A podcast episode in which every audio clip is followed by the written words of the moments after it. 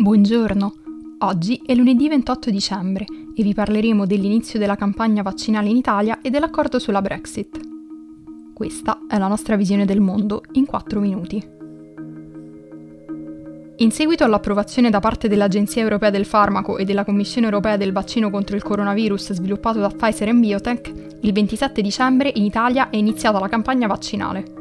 L'azienda ha garantito che la distribuzione sarebbe stata immediata e che i primi camion sarebbero partiti per il Belgio già a Natale, per poi essere scortati dall'esercito fino allo Spallanzani, dove sono stati distribuiti alle regioni.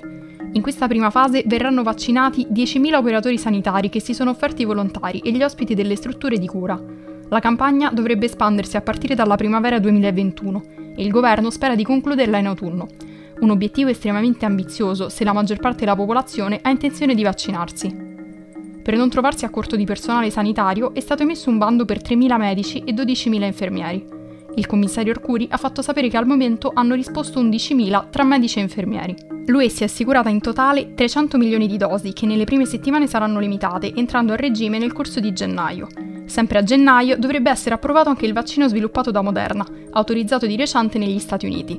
In seguito all'approvazione, l'azienda dovrebbe inviare 11 milioni di dosi nel corso dell'anno.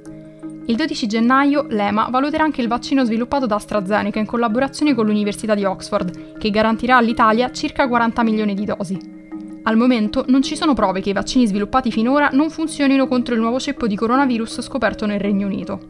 Saranno necessarie ancora due settimane per raccogliere i dati e successivamente analizzarli. Cambiando invece argomento, l'Unione Europea e il Regno Unito hanno raggiunto un accordo sulla Brexit. La strada per un accordo si è aperta dopo che la Presidente della Commissione Europea Ursula von der Leyen e il Premier britannico Boris Johnson hanno preso il controllo delle trattative, riuscendo a risolvere anche la questione della pesca. L'accordo manterrà il commercio senza dazi doganali tra l'UE e il Regno Unito e coprirà anche questioni come la cooperazione tra le forze di polizia, la sicurezza e tutelerà il mercato dell'energia. L'accordo sarà un punto di partenza che permetterà a Londra e a Bruxelles di ricostruire rapporti più di quattro anni dopo il trauma del voto sulla Brexit nel 2016.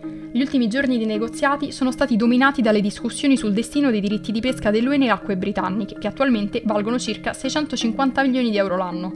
Secondo fonti interne, l'accordo prevede un periodo di transizione di 5 anni e mezzo, durante il quale le imbarcazioni dell'UE avranno accesso garantito alle acque britanniche. I diritti della pesca dell'UE saranno ridotti il 25%, aumentando la capacità di pesca di Londra. L'accesso alle acque, dopo la scadenza del periodo di transizione, dipenderà da regolari negoziati.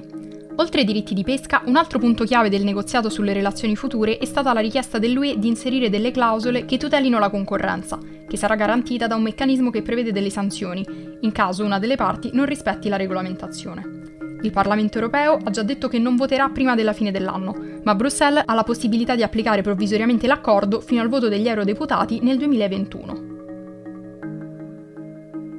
Per oggi è tutto, dalla redazione di The Vision, a domani.